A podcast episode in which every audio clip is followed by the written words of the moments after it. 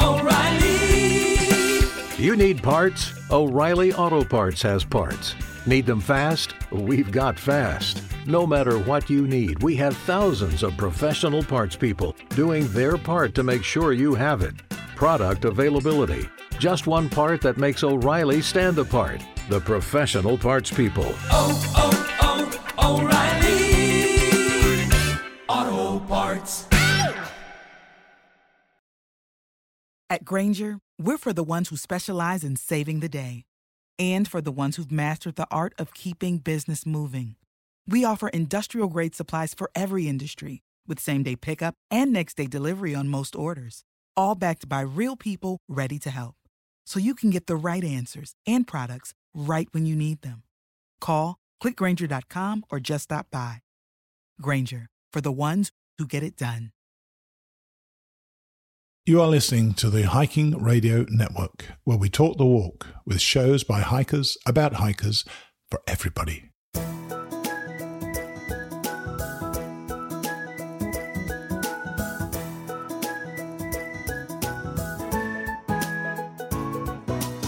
Mighty Blue on the Appalachian Trail, the ultimate midlife crisis. Join Steve and his guests every week as he staggers from Georgia to Maine.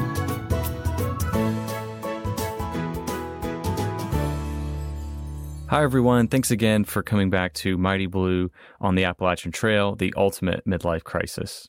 Once again, my name is Ryan Hopkins, or JR, on the trail. I'm filling in again for Steve, or Mighty Blue. Don't worry, though. Steve will be on later in the show when he catches up with Phoenix, who is on the trail right now. Our guest today, Zach Hoops, or Relish, just really fantastic guy. I was really excited to get to chat with him. I think he has great insights on the world of long-distance backpacking. I want to say up front, though, I know that his hiking experience leans a little more towards the West Coast, which is not always what we go for on the show, but I do think it's very relatable. And the asterisk that I want to put next to it as well is that Zach is from Virginia, and he'll share a little bit of this, but he kind of honed his craft and kind of fell in love with backpacking on the AT in Virginia. One of the stories that we chatted about was, you know, getting up before class when he was a student at Virginia Tech and going out to different parts of the Triple Crown to get those done before coming back to class. So while Zach will primarily talk about some of his West Coast hikes and his PCT hike, I do know at his core the Appalachian Trail is important to him, and a trail that he thinks very fondly of. So that's our guest today, and without any further ado, we will get on with it. So here is Zach. All right, we're on with Zach Hoops, or Relish. How are you doing today, Zach? I'm doing great, Ryan. Stoked to talk to you. Right on, right on. Well, thanks for being here. So I'm really excited to talk with you today. One of the things that you said at our last conversation that really stuck with me was you consider yourself the friendliest ultralighter on the trail, and I think that is amazing and hilarious. So we will get to that in just a bit. But before we go any further, would you want to share more about how you got the trail name Relish? Yeah, sure. Well, so I've struggled with my identity for my trail name for quite some time. I actually am one of those people that came up with it myself. I'm like one of those. I was on, I'd say, like my third through-ish hike. It was 100 miles, a self-created route through Olympic National Park. And I was, you know, just in my head thinking about, wow, I've started hiking a lot. Like, what do I want to start introducing myself as? And I thought Relish was a really cool kind of like double meaning word, because I do really like pickles and everything relishy, but it also was like going to be a constant reminder to me to savor all of the struggles that come with through hiking. And so halfway through this like 100 mile long hike, I stopped at the Olympic National Park Visitor Center, and someone like saw all my gear. It was sprawled out all over the place because it had rained the previous night, so I was trying to dry it out, and people were like asking me questions, and they were like, what's your name? And I just tried it on. I was like, I'm Relish. And then from there, it just kind of kept going and going. So I'm like one of the people that created my own name, but as we'll probably get to somewhere down the line, usually when I'm hiking, I don't see a ton of people, so I don't you have as many opportunities to try on trail names or get them from other people as other people might have. So that's actually the like kind of unexciting story of where my trail name comes from.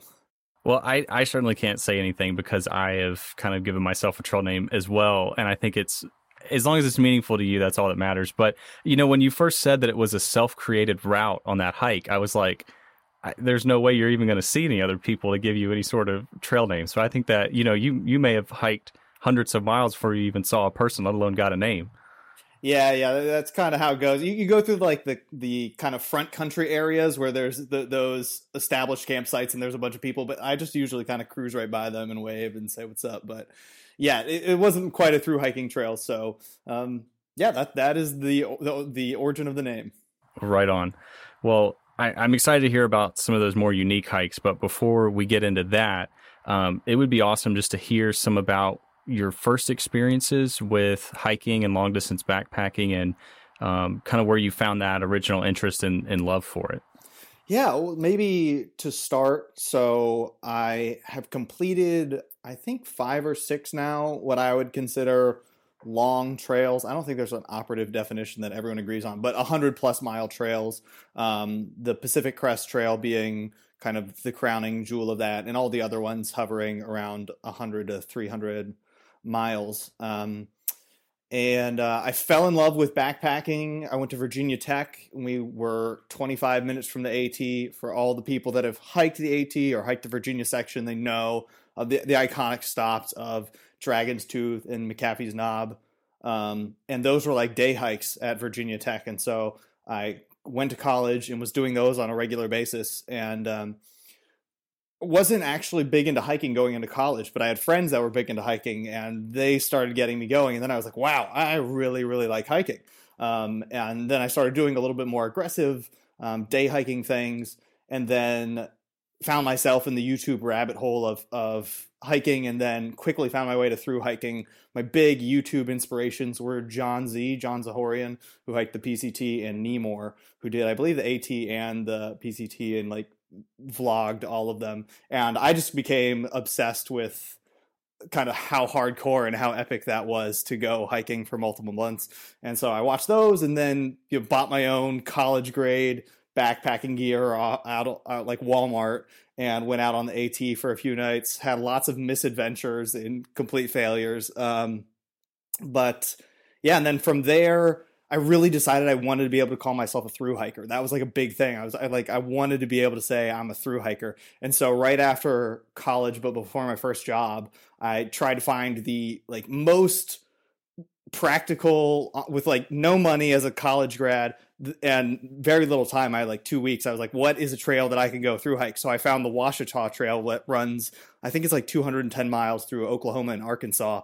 And I went out and did that. And that was like my first thru hike. And so I felt super accomplished after that. And then I was like, all right, I'm a thru hiker. But the ambitions, as we'll talk about, only grew. So that was my first thru hike. And that was a complete debacle. I'm surprised I still love hiking after that. That is kind of the origin story of Relish's backpacking extravaganzas.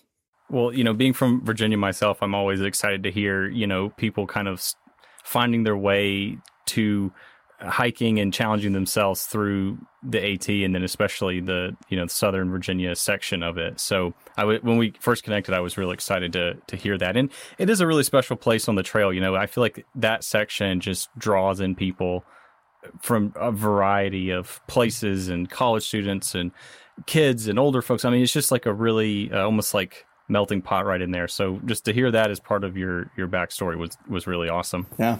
Cool. Yeah, that's where I was born, and where my backpacking was born. Yeah, with a Teton backpack that weighed I don't know how much, and yeah, all sorts of horror stories, but great times. And I feel like too, you know, especially around the Appalachian Trail, a lot of times when you see folks that have a lot of experience in backpacking, you know, they've done it since they were a kid, and they were in Boy Scouts or Girl Scouts, or their parents did it, or fill in the blank, right? And so, I mean, as someone who kind of came into it later in life, but just like didn't have that kind of developmental years experience with it. It is a good reminder that, you know, we can always kind of learn and take on new challenges whenever. It's never too late to go backpacking. Always go backpacking. Perfect. Well, you know, transitioning from there, you know, you spoke about your first through hike, you know, in the misadventures of that. When did stuff kind of start clicking for you as far as like your style? And for folks just to know, you know, I think I would say that your style is very ultralight, very minimal, very fast. I'll have big focus on hiking and not so much the camping. How did that evolve from that first through hike to where you are now? That's a great question. I think my real inspiration is Andrew Skurka. And I think anyone who's been around the backpacking community is probably familiar with him, but he's something of the godfather of ultralight, ultra long distance backpacking. He's pioneered multiple high routes in the Rockies and in California. He put together the Great Western Route Loop, which is like 4,600 miles, connects the CDT, the PCT, the PNT, and like a self-created route to do this massive loop through the Southwest. He did like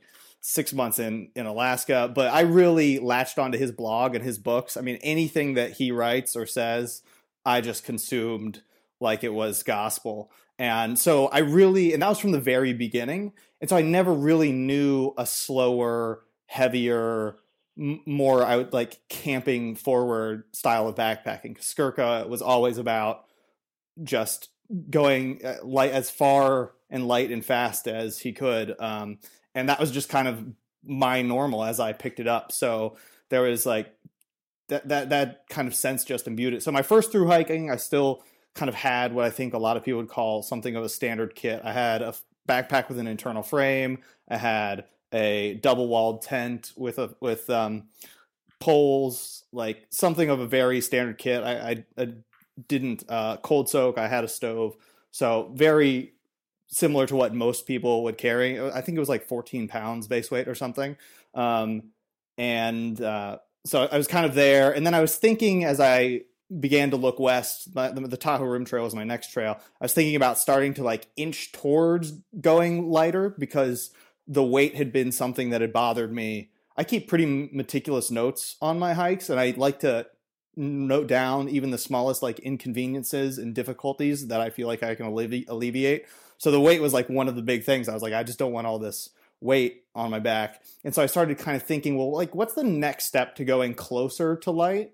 And I was starting to think about like a single walled shelter where the trekking poles, you know, provided the frame of the tent. And I was like, you know what? I'm just going to like shove it all the way kind of to the extreme because I don't have enough money to like take another step of, you know, $2,000 or whatever into the like semi-light, the lightweight, and then go ultralight if I want to do that. So I was like, I'm just going to go all the way to like the super nitty gritty. And then if it's too hardcore, I'll dial back. But I think I'll just like, you know, sink or swim, I think I'll swim.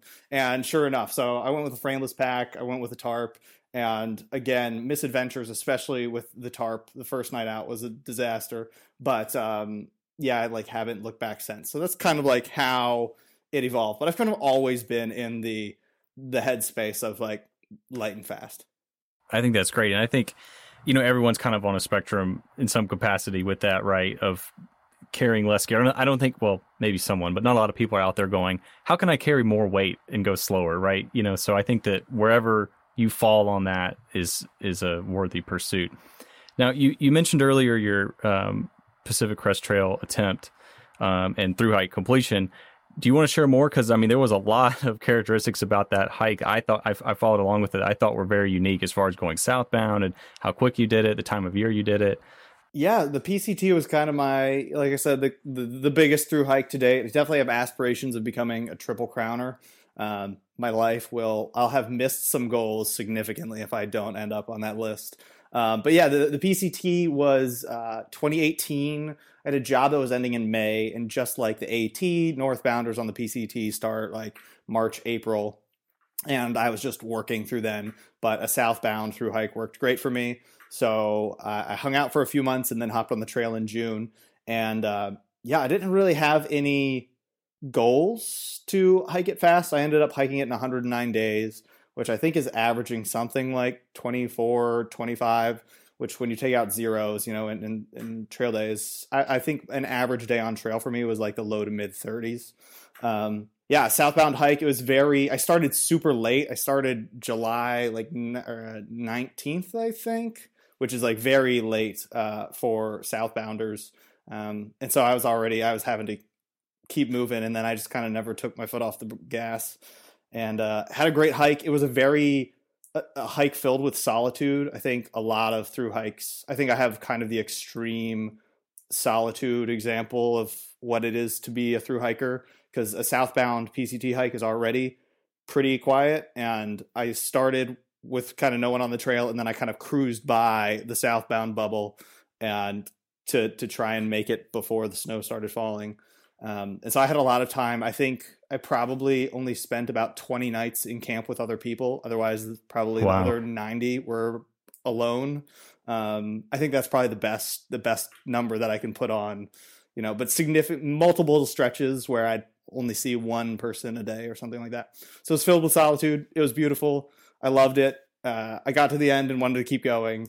And I'm trying to end up on some long trail sometime soon.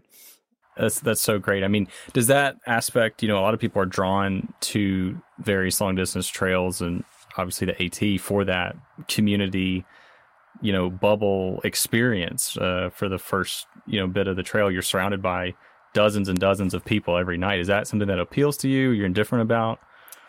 Man, once you get used to having the wilderness to yourself, seeing other people becomes kind of annoying if it happens too regularly. So I think I've kind of been spoiled. But backpacking for me has never been firstly about the community. I think trail culture is beautiful and wonderful and amazing, but I wouldn't say I go to the mountains for it. I like to find my own limits physically and mentally. And I do believe that you find those limits more quickly on your own when you only have yourself to rely on. You find the spaces of where you're really maxing out your own mental and physical capacity. And I also think it differentiates the trail from normal life more when it's more quiet, because normal life is filled with a lot of commotion, whereas the more quiet the trail is, the more different it is. So the more unique it is from regular life. So I've always kind of felt I have something of a spirit of Thoreau and Walden or Muir. It just I go to the mountains to be with myself and to be with them. And I love trail culture. I wouldn't trade it for the world, but it's not the first thing that I go for. And I think we were talking kind of about spectrums. Again, I'm kind of on this extreme side of the solitude of the spectrum. So I like my solitude punctured by a little bit of community as opposed to community punctured by a little bit of solitude. I think it's a fair way to characterize it. That makes sense. Yeah, does it? Yeah. Now, I'm obviously fascinated by all sorts of long distance trails, and I know that our listeners are really curious about them too. So there's obvious changes and differences between hiking on the eastern part of the U.S. and hiking in the western part, but just kind of off the top of your head, maybe some that people wouldn't think about. Obviously, elevations are different, vistas are different, but what were some of the differences in backpacking between the two regions? That's a great question. So a practical one is water is easier to find on the East Coast. There's just water all the time, whereas on the West Coast, there's plenty of water early season when there's snow still melting in the mountains, but late season, the last month on the PCT, a 20-mile water carry was kind of par for the course, which is a bummer. That's a lot of water. So water is more scarce. And yeah, elevation changes are of course different, but the biggest thing is the weather on the East Coast and the West Coast is the Rockies kind of split the difference. But on the West Coast during the summer, there's just almost no rain. On my PCT through hike, I had 1 day of real rain and 2 days of kind of a light drizzle. So I cowboy camped pretty much every single night on the PCT, just with no concern. And couldn't be more different. Yeah, it's yeah. Awesome. You get so spoiled. You're I don't need any rain gear. It's whatever. That's the biggest thing that I think affects. And then I haven't spent a ton of time, but bug season on the West Coast is bad, but it's also kind of short. It's kind of maybe a month long, where the snow melts, the bugs come out, the bugs die, and they're done. Whereas I think they just kind of are perennial for an East Coast summer. So right, yeah. Well, before we move on from that hike, because I mean, that is a great accomplishment. Is there any, like, I know that some days probably felt kind of mundane. Some days were probably really memorable. Are there any memories that really kind of jump to your mind, the forefront of your mind, you know, when you're reminiscing on that hike, or days that really stood out? Yeah. I mean, a lot of them are, there's definitely some days of supreme misery. That one day that was raining, the one real day I was hiking around Mount Adams, I think it was, in Washington, and it was my first 40-mile day, and I was, like, so stoked. I was like, I'm going to pull the 40 today. I've never done that before. And then it started hailing, like, I don't know, around 2 p.m., and it just hailed and hailed, and I was just bunched up. Again, I didn't have that much rain gear, so I was bunched up under this pine tree for 2 hours. And then at the end of the day, I ended up getting shin splints from having walked too far. Oh my gosh. And spent the next 4 days in six building town called Trout Lakes, Washington, recovering from some shin splints. So if you're going to pull big miles, you got to warm up to them. And then there's so many of, like, human kindness. I walked in some Subway and a guy was just like, hey, are you hiking the PCT? And I obviously smelled like I was hiking the PCT. So I was like, yeah. And he was like, let me buy you lunch. And I'm like, wow, you know, human kindness. I feel like I owe the universe a lot, and I owe a lot of hitches to a lot of people. So my debt is great, but I keep on picking up people to whatever I see them. I'm like, I owe some hitchhikes. Let's see. There are just a few really big moments. I crested over Fire Creek Pass over on Glacier Peak in Washington. It was just so gorgeous. It was just kind of one of those moments where maybe you just feel a little bit transcendent, where you're like, this is true happiness right here at this moment. Just like the sun setting and all of the peaks in the background. Man, I had so many. It's a tough question to answer, but we'll leave it there for the sake of the podcast. That's so great, and we'll obviously put your YouTube and website information in the description and in the show notes. But a lot of great photos, and you do a great job of documenting your hike, as well as you have a guide for it as well. Is that right? Yeah, I did. I was kind of surprised as I planned to go southbound that there weren't more resources dedicated to southbound through hikes. And a lot of them seem kind of haphazard or old. And I put a ton of work into my resupply plan. And I was like, tons of people hike this. Why isn't there one that's just out of the box, ready to rock and roll? Why am I piecing together 5 websites? And so I just went and put a guide together and put a resupply plan together that I update every year just to help out SOBOs. So, yeah. Right on. Well, another thing on your website that I really appreciated was under the gear section. I think this goes back to, friendliest ultralighter. The first rule of gear is basically, don't bring it up unless you're asked about it. And I think that's just fantastic, just across the board. I think we all can probably benefit from that. But I'm going to ask you about it right now, so feel free to talk about it. But it would be, since you do have a very unique style, it would be great to just hear a little bit more about your gear philosophy. And then I mean, personally, I'd like to hear this, but just sometimes some gear really saved the day, and sometimes gear really let you down. Bombed. Yeah. I think I try to bring, we'll call it a human approach to gear, that gear is a means to the end. And to that effect, it's not that interesting. So it's just an easy way for us to split hairs and kind of build kind of in groups and out groups on trail. And it's just, to me, completely unimportant. Is gear should help serve the function of bringing you a safe and pleasant through hike. And once you've nailed that in, whatever your preferences for gear are, great. Let's all move on and let's talk about more interesting things. And I think a lot of people tend to get a little bit preachy about gear. And as someone who exists on the extreme of the spectrum, just for reference, my PCT through hike, my base weight was 7.4 pounds or something. So I'm pretty far on the end of the spectrum. But no one wants to know my base weight. No one's interested. And so I should probably just withhold that. So yeah, I one of my philosophies on trail was only talk about your gear when you're asked for it. And then you end up talking about it a lot less. And as a result, I did get a few comments. I didn't actually self-style this, but I got it from a few other hikers that were like, wow, you're the friendliest ultralighter I've ever met, because your pack's tiny, but you don't ever mention that your pack is tiny. And I'm like, well, thanks. yeah, so I try to be a little bit human about it. And then I try to think a lot about, what I call the weight trade-off equation, which is for every additional pound that you add to your pack, you're adding less utility, or it's becoming less useful. And I have this on my website where I talk a bit about it.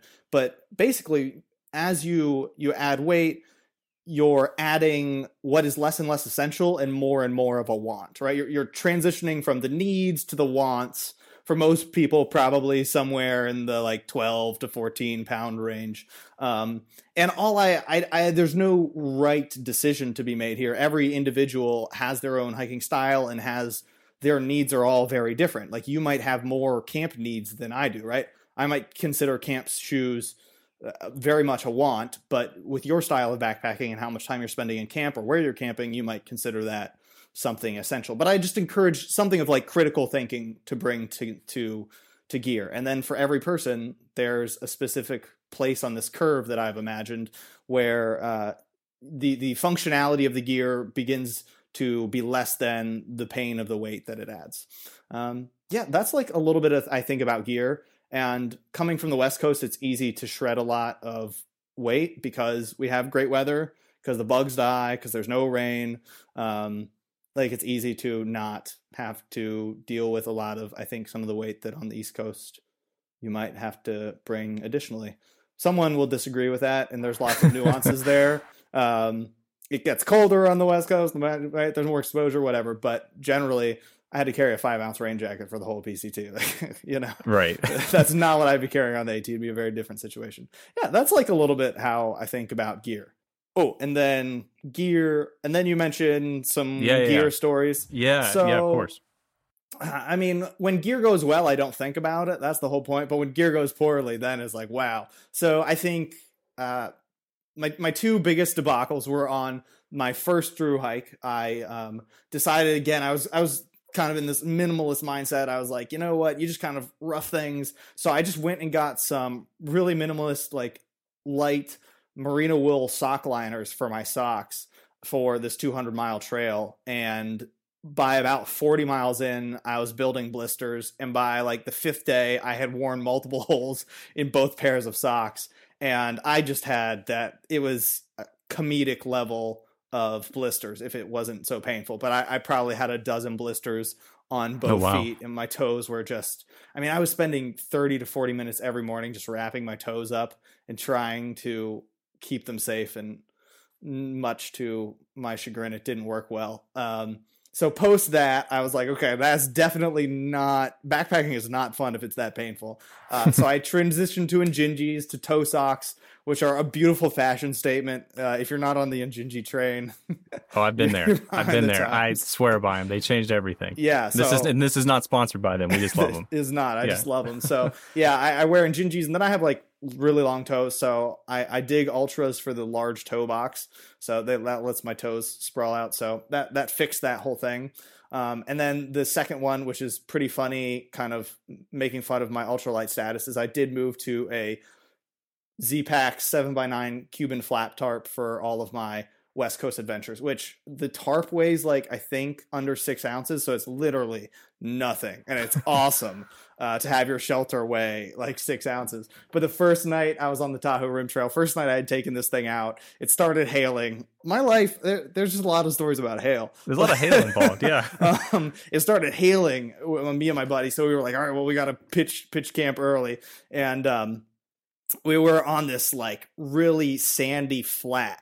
And I spent probably 40 minutes trying to get my tent stakes to stay, because flat tarps require tension to hold them up, whereas a freestanding tent is the tension's internal. But I needed ground that was strong enough to hold these stakes in place, and I couldn't find any. So I spent 40 minutes, piling big rocks, going and grabbing them, and I was just soaked to the core. My buddy in his one person tent was happy as a clam, and he was just kind of laughing at me, and I was borderline.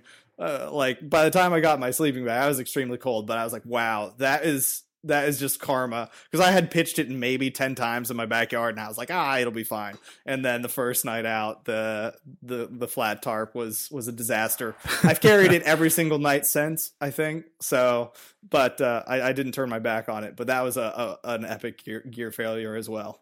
Another very memorable one. Yeah, for sure. Learn lessons from those. Yeah. Well, right on. Well, you talked a little bit about some bigger mile days and some unfortunate endings, but overall, you know, your PCT kind of average mileage was pretty high. So, you know, sparing people all of the, maybe, you know, they're not quite ready to convert to the super ultralight mindset, but they are interested in getting more miles out of their day. How would you go about giving advice or helping people with that? Yeah, totally. I mean, I think there's something to be said for, if you can move faster, you can see more remote places, or you can spend less on food, or like there are definitely a few pragmatic advantages to moving a little bit faster. Without going ultralight, I think there are a few rules that I abide by that I definitely preach. And I do have a video on my YouTube channel, which you can check it out, Relish Hikes, where I actually dive into some of these tips. But I think the big one that I practice consistently is just trying to be out of camp as the sun rises, and then in camp only when the sun sets, which is really just talking about extending your hiking day. It's very hard to make additional miles by going faster. That's just like not a great place to spend your time worrying of, can I hike physically faster? Can I start getting something of like a jog going? No, that's like not the way to put in bigger miles. The way to put in bigger miles is is definitely just to extend the hiking day. So my philosophy on the PCT was at dusk. So whenever it was it was light outside, but the sun was below, then I was kind of in camp and figuring my stuff out. And then if I could see the sun, I was hopefully backpacking. If that's too extreme, like you can shrink that philosophy down a little bit and be like, okay, well, I want to hike, you know, and 30 minutes after the sun comes up or whatever. Pragmatically, I'm a huge fan of getting out of camp early. Like, you can only put in so miles if you're in camp, so many miles a day if you're in camp till 10 a.m. Another big thing I was big on was getting out of camp within about 20 to 25 minutes of getting up. I just got up, put everything in my backpack. My Pop-Tart was waiting for me for breakfast, and I was like hiking while I was eating. So that's another big thing. A cold breakfast really saves you, because a hot breakfast just takes a lot of time by the time you heat water, reconstitute, eat it, and then put everything away, and then put everything on top of it. That's just a long process. So that's a not necessarily going cold soaking or getting rid of your stove entirely, but thinking about either skipping coffee. I love coffee, but I don't drink it on trail. Skipping the coffee or skipping the oatmeal, because truthfully, the best way to get warm anyway on a cold morning is to start walking. So those are big ones that I abide by. It's just like try to get out of camp early. And then sometimes I also advocate hiking slower. Hike at like a sustainable pace that you don't need to take breaks. If you're hiking faster, but then you need to take breaks inevitably end up being really long. You take that like 2-minute break that ends up being a 5-minute break, and then you've sat down and now it's 15 minutes later, and then your miles per hour is getting crushed. So hike a little bit slower, but hike at a pace that you can walk for an hour and a half without stopping is another way to keep the miles up. So those are a few things that I practiced a lot on the PCT and on all of my subsequent hikes that I think are tactical. Yeah, I think those are pretty reasonable too. I mean, I've even started, thinking critically about even the meals, right? Like if you can eat a breakfast and a lunch that doesn't involve a stove or even a lot of preparation, it makes a big difference. And then, like you said, you can only have so many daylight hours in the day like that, then you should be using hiking. And when you first hear people think about wanting to go fast, they do kind of have that thought of, should I be jogging? Should I be really hustling? But it's like, that's not really where you're going to see the long-term changes in it. So I think that makes a ton of sense. Yeah. And it's much safer on your joints. Trying to hike 4 miles an hour is you're going to get crushed. Don't do it. Yeah. Just hike longer. Awesome. Well, another thing that I wanted to talk with you today is about just the variety of just different trails you've done that may not be as well-known or is popular. So if you want to go through some of those hikes that you've done, I know they're listed on your website, but outside of the PCT, that would be awesome. Yeah, so I started with the Ouachita Trail through Oklahoma and Arkansas, 200 miles. And then that was in 2017. And then 2018, I did the Tahoe Rim Trail, which goes around Lake Tahoe in California. And then I did the, what I call the Olympic National Park Traverse, which was my 100-mile trip through Olympic National Park. And then I went and did the Wonderland Trail, which is 93 miles that goes around, goes around the big mountain in Washington. You didn't know this was going to be a pop quiz, did you? It's been too long. What is the Mount Rainier. There it is. Oh, yeah. Yeah. So the Wonderland Trail goes 93 miles around Mount Rainier. And that was all. So those three hikes were all hiking season before I got on the PCT. So that was kind of the way I was able to be cruising as I hit the PCT, was I already had 500 miles under my legs. So that summer, then I went and hit the PCT. And then this past summer, 2020, I went and did the Sierra High Route, which, high routes are a little bit different from trails because the mileage can be a little bit different from person to person, but we did about 200 miles on the Sierra High Route and a little bit of an extension. So that's kind of the trajectory. Yeah. Well, I think there's a ton of information that you've kind of gathered about these hikes, which I think is awesome. And I know I keep saying it, but it is on your website, and it's a great place to start if anyone's curious about these trails. But I'd love for you to share about how you research these trips, kind of starting at zero, and especially, not having a huge background in backpacking. It's only been a few years since you've gotten interested in it. What's some kind of research advice for someone who's thinking about tackling a new trail, or maybe they are, have only ever hiked the Appalachian Trail or around the East Coast, and they're really curious about a new trail? What advice would you have for them for researching and preparing? Yeah, that's a great question. I think this is another kind of place where I pick a fight with our kind of the gear centric conversation, because it always strikes me how little we know about the conditions that we're facing and how little part of the conversation that is. And yet we're all talking about what's the most recent, UL backpack or the best rain jacket or shoes or whatever it is. And this kind of sentiment also comes from Skurka, who's really big on getting really methodical about the conditions that you plan to face. Because ultimately, the right gear doesn't exist in every place, right? The right sleeping bag for the AT in March is not the same sleeping bag as the high Sierras in California in July. And so our gear should be condition specific.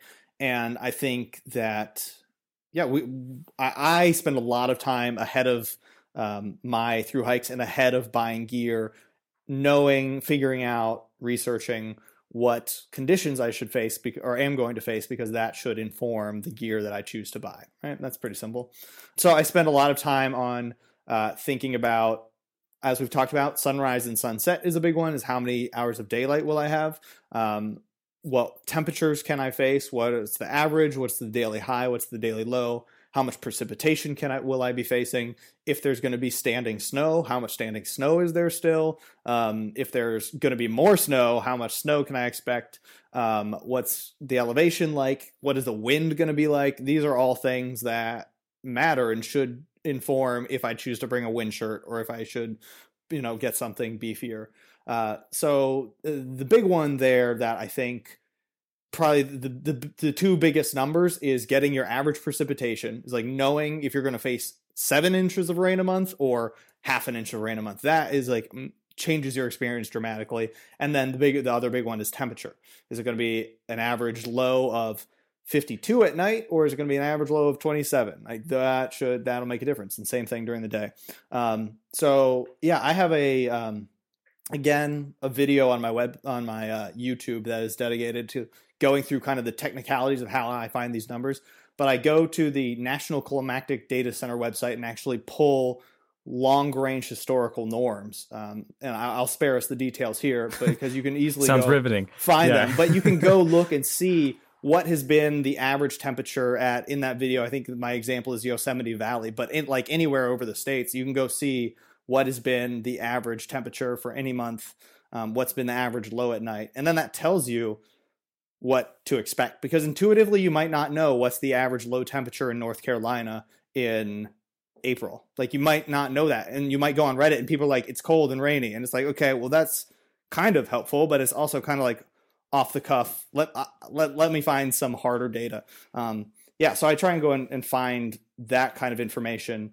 Andrew Skurka's blog is beautiful, and it's a super great resource for doing this kind of in-depth research as well. But then you can build a gear kit that is primed for those particular conditions, and then you can go lighter, right? Like, if you can achieve the same outcomes with a 10-pound base weight instead of a 14-pound base weight, well, like, great, you won. Like, if you didn't pack the rain pants you didn't need, awesome. If you did pack them and you didn't need them, like, maybe next time think about if you need to, like, dial it in a little bit more. Like, maybe you got lucky, but maybe you need to plan it. Like, was your shelter overbuilt? Were you hot in your sleeping bag at night? These things can be avoided, and then you can save weight and you can have a more pleasant experience. Or on the flip side, you can make sure to bring that extra puffy because it's going to be cold at night, you know? So, right. So that's a little bit of that. Yeah, you know, now that you mentioned that, because it is kind of harder than you might think if you're like, well, what can I expect for the weather in this part of Virginia in April if you don't live there? Like, it's harder than you might think to kind of figure that out. And if you go online, you're going to get a variety of answers. So that's really helpful, and we'll make sure to include that in the description. Hearing you talk about that has kind of reminded me of a question, and I don't know if I have an answer to this, but I kind of just want to throw it at you and see what you make of it. Let's do it. But, you know, I have some folks that I know, and one really good friend in particular who is through hikers, done different trails and big in outdoors. And he's like very fundamentally I don't want to do a lot of research because it kind of takes away from the adventure and the magic and all of it. Like, and it's not that he's unsafe, but I do see some people leaning that direction, right? Of, I don't want to look at the pictures on Guthook. I don't want to I don't want to even look at stuff like that because I want it to just be this new, brand new adventure. How do you feel about it? Where's your position? Where do you fall on that? Yeah, that's an interesting sentiment that I don't think I've ever run across articulated that way. I think we're all probably on a spectrum of what level of preparedness we think is sufficient to be safe and comfortable, but not completely erasing the uniqueness of the first time that we're out there. That's a great question, but I think we have maps, right? And you probably, did you use Guthook? Because if you knew the mileage to the next town, you know, like, okay, well, you had something figured out.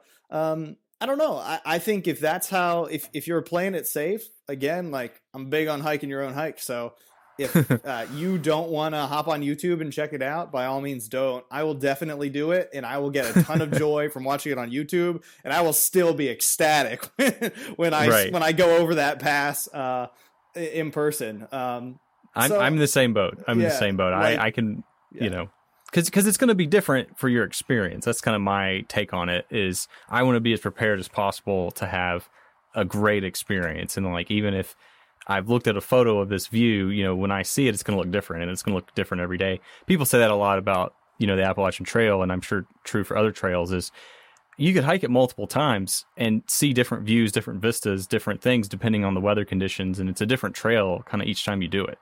Yeah.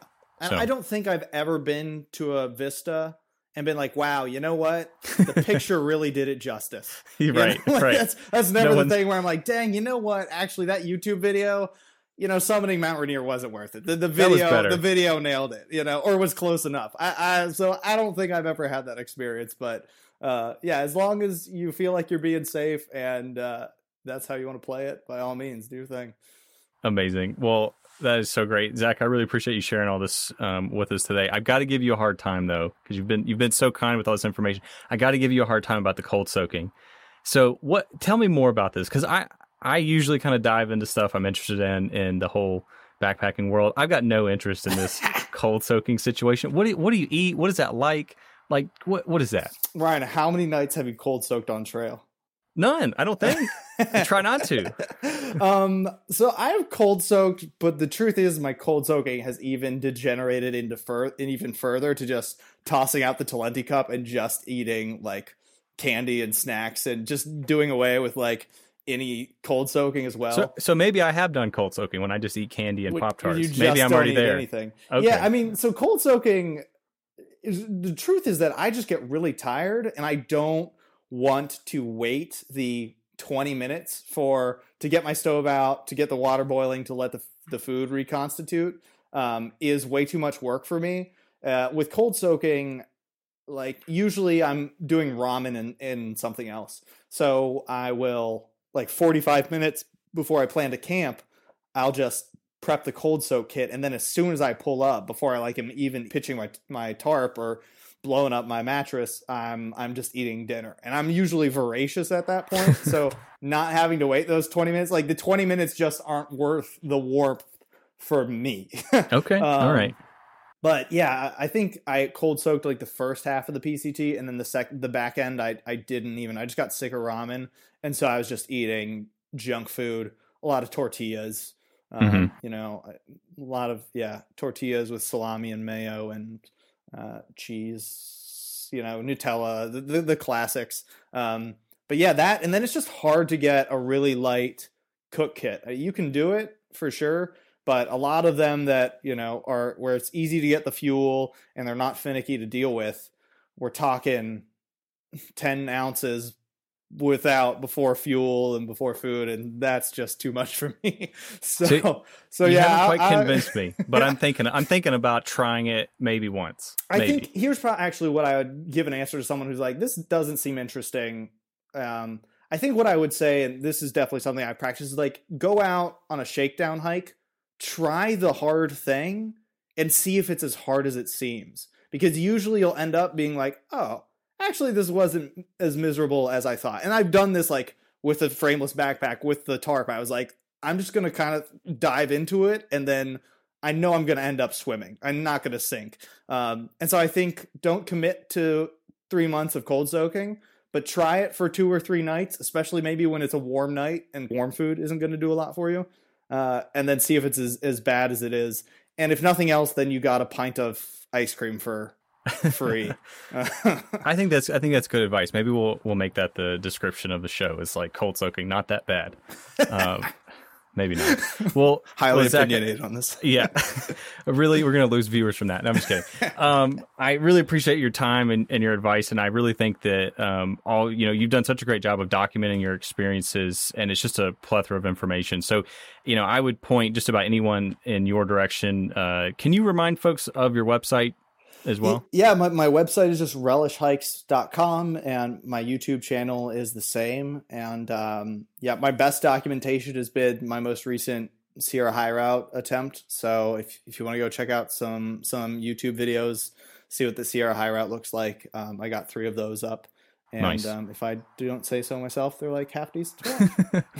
Well, it's all great content and just really useful information in general, even if you're not particularly interested on any of the trails that Zach has done. It's all just really great stuff. So like I said, we'll put that in the description and really encourage folks to check it out. But I think that is all we have for today. Thanks so much, Zach, for joining us. Hey, it was a pleasure. I'll see you guys on trail.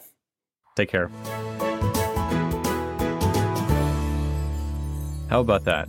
What a guy Zach is. I tell you, I knew that I was going to give him a hard time about some of the ultralight stuff, especially the cold soaking, but I did save it to the end. Still not sure I'm ready to try it just yet, but maybe I should just practice once or twice, like Zach mentioned.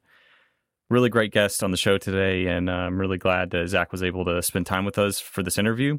I will say, I know that I mentioned it, his website and YouTube full of great information. I've used it before on some of my own planning, even for different trails that he's not on. So I can't recommend enough to check out that information he has out there on some of those trails that I didn't even know much about.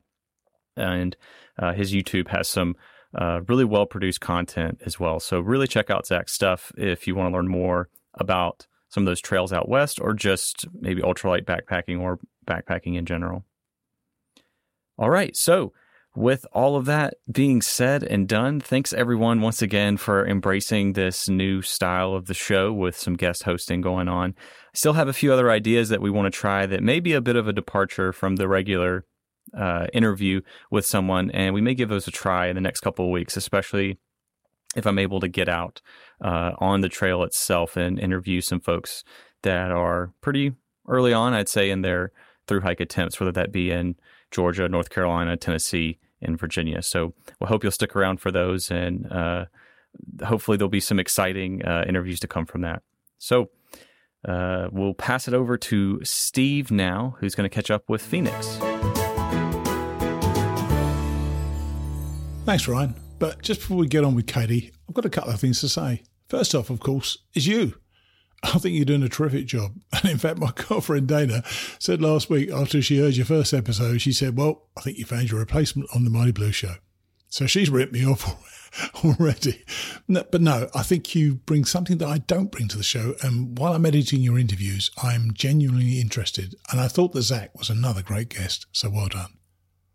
Another thing I wanted to say was, once again, I'm humbled by the kind words I've heard from listeners and the fact that you believe enough in our network that you've continued to donate to the show. This week I want to thank monthly donors Lisa Rana, Erskine Bass, Brian Helton Jr., Terry Hackler, Mike DiCello and Jenny Grunke. You've all stuck with us and I really can't thank you enough. Finally today, before I chat with Phoenix, I thought that I'd put out a call for a few of you who might like to join me on a virtual walk for a good charity. Many of you know that I'm involved with a charity called Parenting Matters, a non-profit in Bradenton and Sarasota in Florida that offers parenting education within our local community. In fact, the organisation is so impactful that we've started the Parenting Matters podcast. I'll put a link in the show notes to that. Anyway, the virtual walk is a fundraiser called 10,000 Steps for 10,000 Families. That's what we're trying to reach, 10,000 families. Basically, the gig is to walk 10,000 steps, which is only about 5 miles, between May the 17th and May the 27th. Not every day, in total. And I want you to join my team, Mighty Blues Tramley. Between us, we can really make a difference. I've added that link to the show notes. When you click on it, it will take you to the page for our walk and you can join the Mighty Blue team. I hope to see some of you there. But now, let's have a catch-up with Phoenix. When we left her last, she was at the NOC and she was planning her first full week on the trail and hoping to get to Gatlinburg, halfway through the Smokies, by today. Let's see how she did. Here's Phoenix.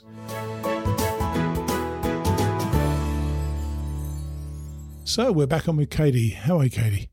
Hi, Steve. I'm doing well. Good. And the last time we spoke, you were on the verge of your first, I guess, full week of hiking without any interruptions. I believe you were at the NOC, and I think that I guessed that your goal for the week was to get somewhere near Gatlinburg. It's now Wednesday afternoon. Where are you? Oh, yeah. Yeah, I'm in Gatlinburg. It worked. So, the system worked. Yeah. So we're halfway through the Smokies. I'm feeling pretty good. We've had, there's been some long days.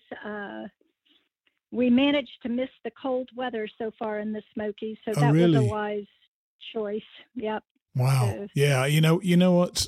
I've been in the Smokies actually 3 times, but I've been in the Smokies twice when I was doing through hikes, obviously, and I found it to be so lovely the first half, but the second half was snowy both times. So I hope you're not going to get snow this time. So, we did going back out of when I climbed out of NOC. Yeah. That was a long day, and the high was 34. And we did have a couple of days at the shelters where it was in the teens.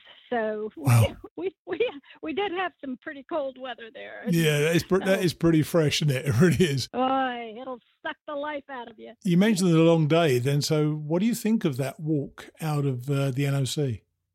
It was tough. Yeah. It was really tough. So came out of NOC going to Locust Grove Gap campsite. It was a 10.5 mile hike in 34 degrees. Yeah. I took a nice fall coming down into, I'm not sure which one of the. Yeah, you told me on the text it was Sakar Gap. So tell us about that, because you've got to get your first one out of the way, haven't you? So tell us about that fall. Gosh. Well, it was kind of funny. I was hoping somebody had seen it, but no. But I'm just walking almost to the gap and walking along, and I'm seeing all this mud, and I'm thinking, wow, somebody has to be really careful here. And there I went. First, it was like all in slow motion to my knees and just face plant right in the mud. with the backpack weighing down on me. Oh, gosh.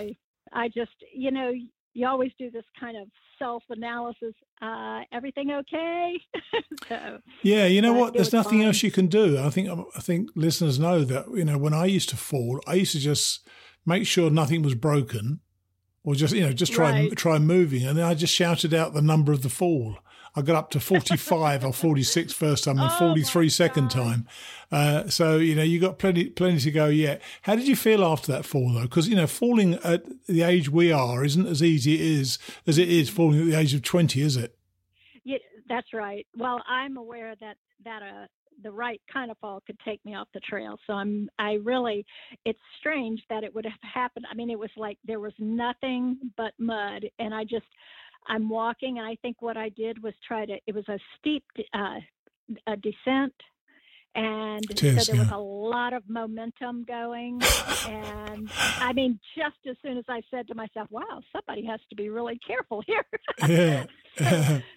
but the rock, what I have found, which surprised and it is, I think, a good thing, is that your body, you start to adapt at how quickly you can say, okay, I have to put my foot there, my foot there, my foot there. You know, you stop thinking about it, but you just start knowing where to put your feet. And I think sometimes it's the roots or just the flat ground that will catch you up. Yeah. The rocks so much. Yeah. It's funny. I've referred to that many a time as a hiking rhythm. You get into the rhythm of where to plant your feet, where to plant your poles, almost as an instinctive thing. And it kind of works out. I know that I remember I think it was my first week back after I got injured back in 2014. I did 100 miles, I think it was, in that first week, which was pretty good. You know, about 15 miles a day, 15 miles a day. Mm-hmm. And I remember coming to the end of that first week thinking, oh, my God, I've done a week without a fall. I was 20 yards or 200 yards maybe from the end of that day, and I bloody fell over there. It was ridiculous.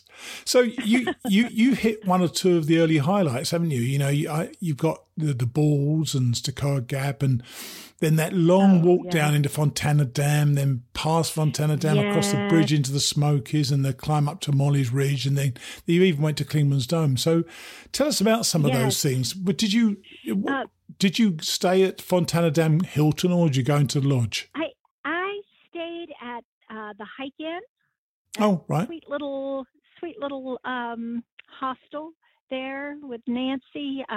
Nancy Hawk, I think is her name. Mm-hmm. But very nice. They did all our clothes, did wash clothes, took us in for resupply. So nice. It was really, really pleasant. And then on Easter, climbed into from North Carolina 28 up to Molly's Ridge Shelter, which was a 13-mile day. All right. Yeah. I have a little note here. Eat the pain meds for breakfast. Definitely. 2 for breakfast, 2 for lunch. That's right. But it was a beautiful sunny day, and just, oh my gosh, you know, the views. And one of the things I love so much are the these old, I call them grandmother trees. They're these ancient trees covered in moss and just so beautiful. So, yeah, you know, I won't deny the Smokies and climbing up into the Smokies is difficult. It's a very, you know, it's strenuous. It is strenuous, but I actually think it's quite intimidating walking across the top of the reservoir as you see the Smokies kind of, they look like they're growing by the minute in front of you, don't they? It's kind of intimidating. So then you have got that. You've actually got, as you turn off the road away from the reservoir, you think, well, I'll be in the Smokies in a minute. Mm-hmm. It's quite a long path up or walk up the road before you actually turn onto the mountain, isn't it? Yes, it is. And you're thinking, wow, when are we going to get there? That's right, yeah. Finally got off that road, and then you just start really climbing. Yes, it's different, isn't it? So how was the weather? So in those first 3 days, is it 3 days you were in the Smokies? So the days, so in the Smokies, the weather's been gorgeous. Lovely. But just prior to that, we were in the teens with the highs in the 30s. So that was rough. So, but I could, you know, the Smokies has been like in the 50s and 60s, with lows in the 30s, you know, all just beautiful. Now, we are supposed to get some rain coming in tomorrow, but it's going to be more, the weather's still going to be warm. Sure. So right now, I'm thinking probably in 3 or 4 days to be at Standing Indian, Standing Bear. I don't know what it's called, the hostel. I'm going to be out of the Smokies. Yeah, yeah. I'm going to be out of the Smokies in 3 to 4 days. Standing Bear will be a bit of a cultural wake-up call for you, let me tell you. You're going to have a blast. I think it's one of the great places. It's an absolute do not miss place. And you've actually... Well, that's what I heard. Yeah, absolutely. And you've actually already passed the high point of the whole trail, Klingman's Dome. What do you think of it? Right. What do you think of that? Well, I've been there before. So, I used to take my family camping in the Smokies. So I have been there before. The mountain part, all of that's wonderful. The tower, that's a little bit touristy to me, but the mountains, the spruce forest, just it's like I don't know, a Christmas tree. Yes, that walk up. The scent of the evergreens was amazing. And it's quite. Don't you think it's quite? From my memory, it's quite deep and dark and dank down there, isn't it? Yes. It's like some kind of wonderland. Like it's almost ethereal, not real. Yeah, I was remember thinking as I was walking up there, thinking if I'm ever going to get mugged by a bear, it's going to be now, because it looked sort of like the sort of place a bear would come and get you, wouldn't it? Really? Yeah. Well, that's going to be the high point for me, is if I get to see a bear. I've seen them a few times. One in the Smokies years ago, and one in Shenandoah. But yeah, that would be pretty fun. You know what? It's pretty special. It really is. And, you know, don't rush it, because it's going to happen to you.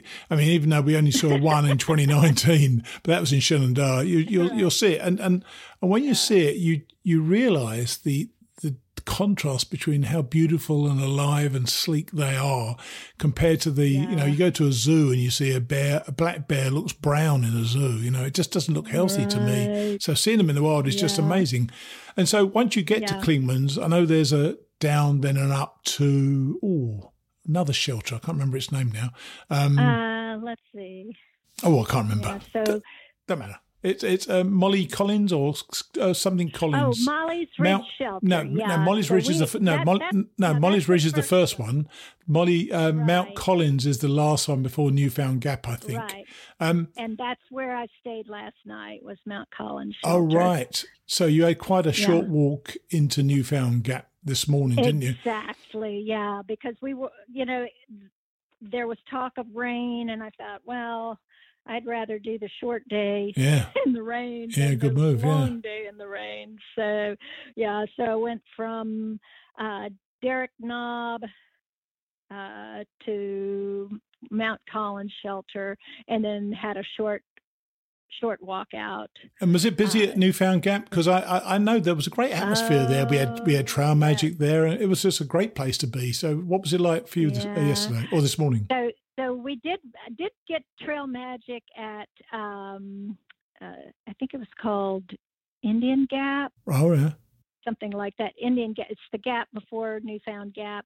Oh. But spring break is on, evidently. So Newfound Gap was packed. Oh, gosh. Yeah. Well, it's interesting. They have flushing toilets at Newfound Gap. Oh, lucky LU. Woohoo! Lucky LU. So you went down to Newfound Gap. You're from Newfound Gap into Gatlinburg. What are your plans for the coming week? Then you're going to get out to Standing Indian for next 3 days, I guess. But after that, well, I'm looking. I have my eye on hot springs. So, oh wow! But there looks like there's some pretty good climbs. My understanding is when you're out of the Smokies, don't fool yourself, because there's still some really that whole big section. There's going up Snowbird Mountain, and then Max Patch. Max Patch is beautiful. You're gonna love it. It's gonna be great. I really want to see Max Patch. I'm very excited about that. So, and I stayed in my first shelter. Did you? Remember I told you I would. Yes. I've got some things. Remember I told you that I probably wouldn't stay in the shelter. Well, I did. Wow. It was to save me some time, and How was that fun experience? I like my tent. Quite right, too. Let's just say I sleep better in my tent. Yeah, of course you do. So, and you just said about when people say, you're out in the Smokies. Yeah, don't fool yourself. The climbs are still there. It's a bit like when people say, when you get out of Pennsylvania, all the rocks are over. They're not. They're just not. They carry on into New Jersey and into New York. So don't fool yourself on any of that either.